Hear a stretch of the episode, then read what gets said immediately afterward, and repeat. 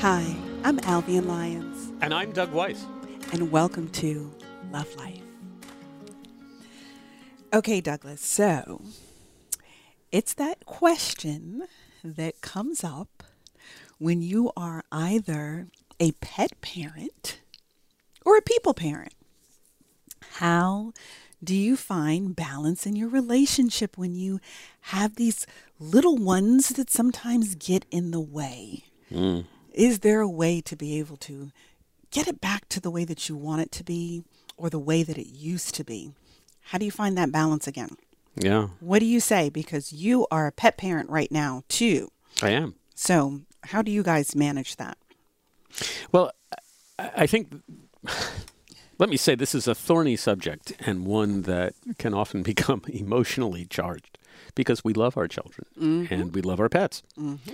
And often we treat our pets like they are our children. And for some people, they absolutely are. And, and, and so, really, what we're talking about here is the possibility for unhealthy competition Right. in affection. That big C word. And it doesn't matter whether this is children or pets, That's it's anything that creates an unhealthy imbalance or a competition for for love, for approbation, for affection in a relationship. When you're dividing your attention, it's hard at times to ensure that you are paying attention to all of those in your life f- that you love.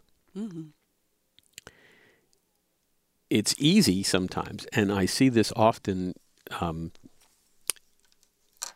in life, love, and internet dating. I wrote about this at some length about people who go up on a dating site, and and I have to say, um, ladies, and, and, this may be my.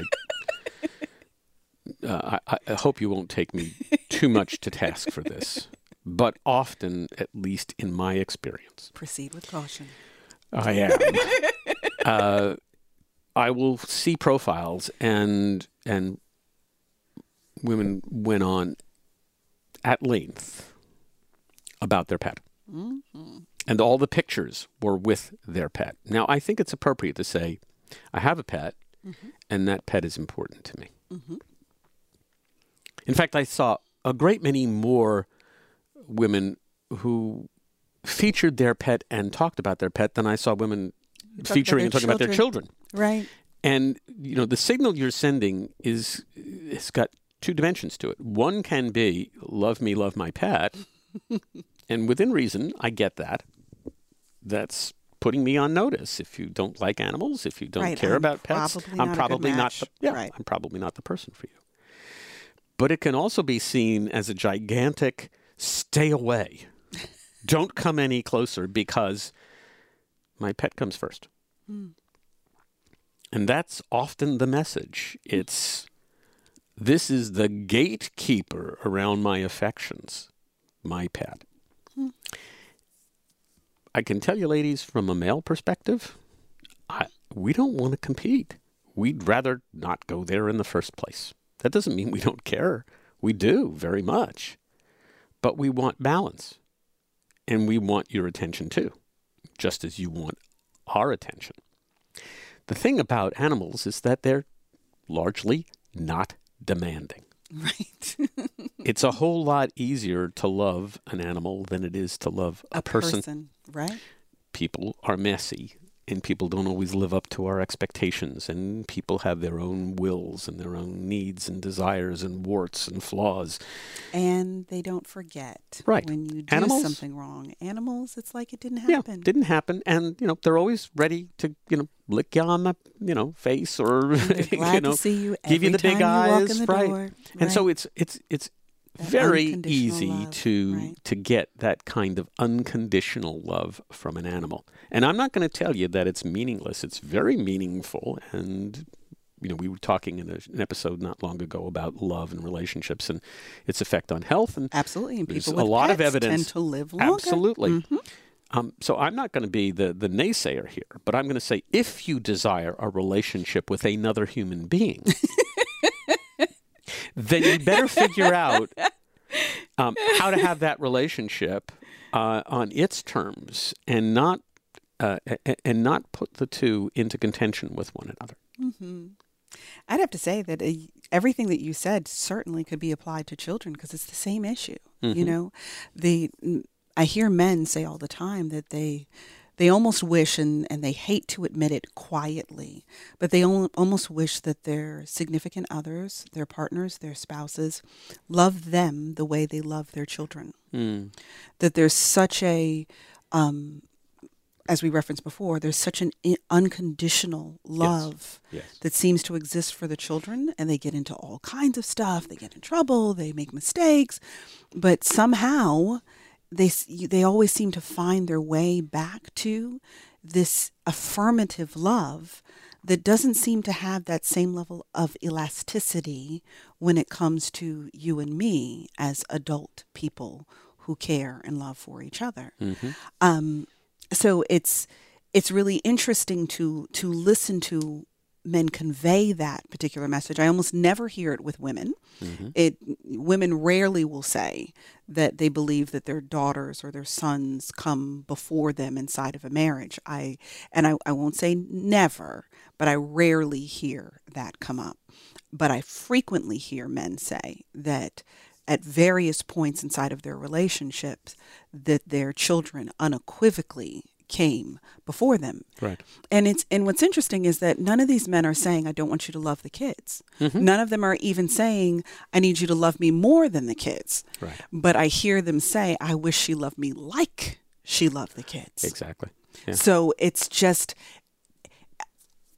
I get it. I get it. As mommies, we almost can't control it. we right. we have to work very hard, Oh. especially when it when it comes to our kids, because in our worlds, we're hundred percent responsible for how you turned out. Mhm. But you, whom I married, somebody else made you. Exactly. so all those things that irritate me about you, someone else was responsible for mm-hmm, that, mm-hmm. and I, I can't completely unraise you and re-raise you. But this little one over here, I could craft this exactly the way that I want to craft it, and often our energies go in that direction for that reason. right. And the kids, assuming you have good kids, and most of us do, they love you in a way that just makes you feel like what I'm pouring out kind of feels like it's coming back the way that I mm-hmm. want it to. Mm-hmm. So we got to have to be careful about that, particularly as women, to not let that take the lead leg entirely inside of the relationship. Yeah.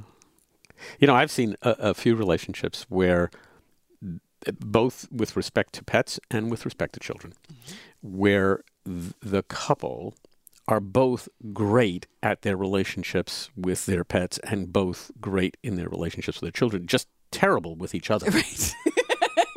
I've seen it too. and and and uh, you know when you when you around that for a while, uh, you begin to scratch your head and wonder how is this possible? How could these people be so fantastic as parents, so And fantastic as as kids, pet right.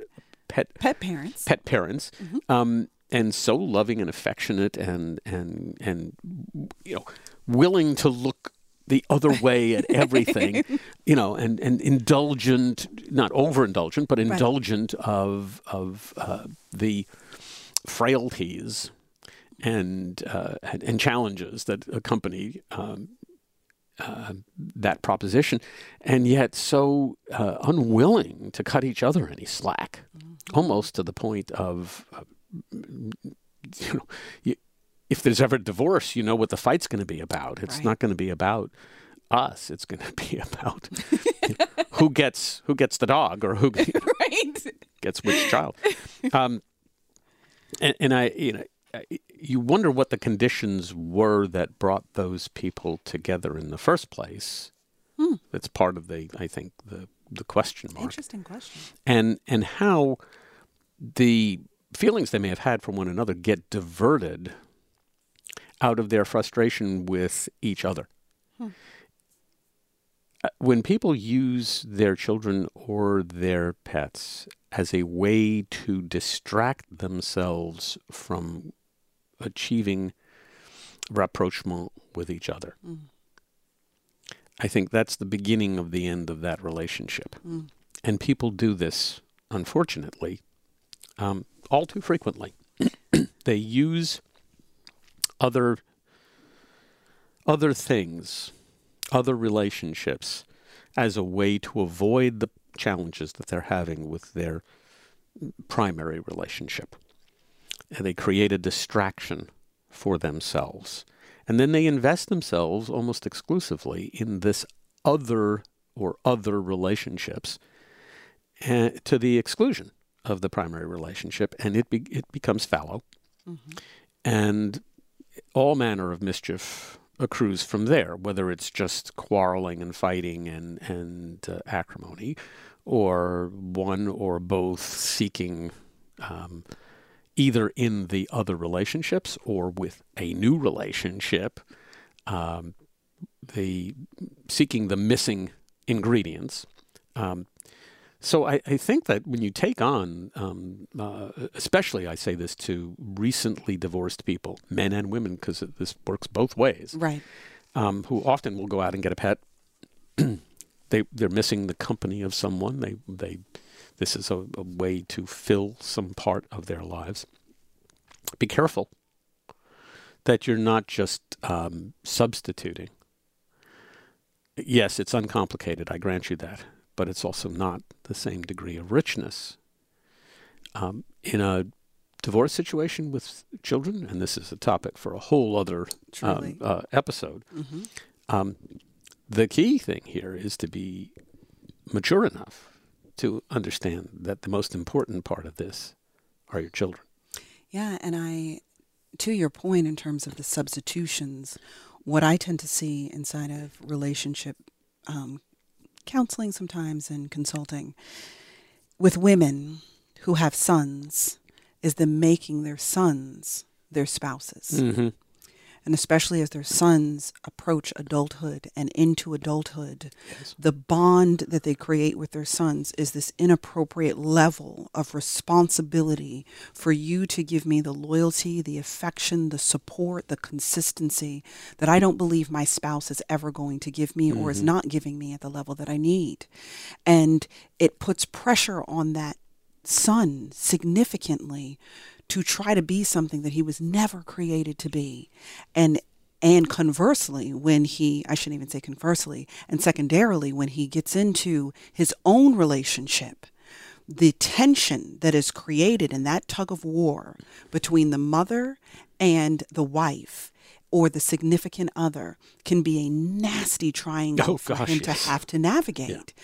But it's all because there were unhealthy bonds and connections that were created because the child became the distraction from the marriage mm-hmm. and then became the depend you became dependent on that child in a way that that should not have happened. So it's important that we are mindful that balance is essential to health and when we take things out of balance, too much or too little, we always leave a place of homeostasis, of, of health. Mm-hmm. We need to be thoughtful about the ways in which we're investing our emotion, our love, our attentions, and our affections, such that there is healthy reciprocity and the wrong things are not getting too much of who it is that right. we were supposed to be. And to end this on a positive note, I think that when couples mutually invest Indeed. in a pet or pets or children or, and their children mm-hmm. or their children. Um, th- you know that's the positive synergy that you get. That that's a healthy, uh, robust. Uh, situation, and often what you're going to see there, I think almost invariably, what you're going to see are people who really are loving towards each other and have a strong and abiding relationship. Indeed. Well, that's our our episode for this week we uh, once again have had some some interesting and, and hopefully provocative we could always conversation. Count on our audience. That's right. And we, we hope we're going to hear from you. Uh, you can do that by writing to us at doug at lovelife.digital or, or Alvian at lovelife.digital.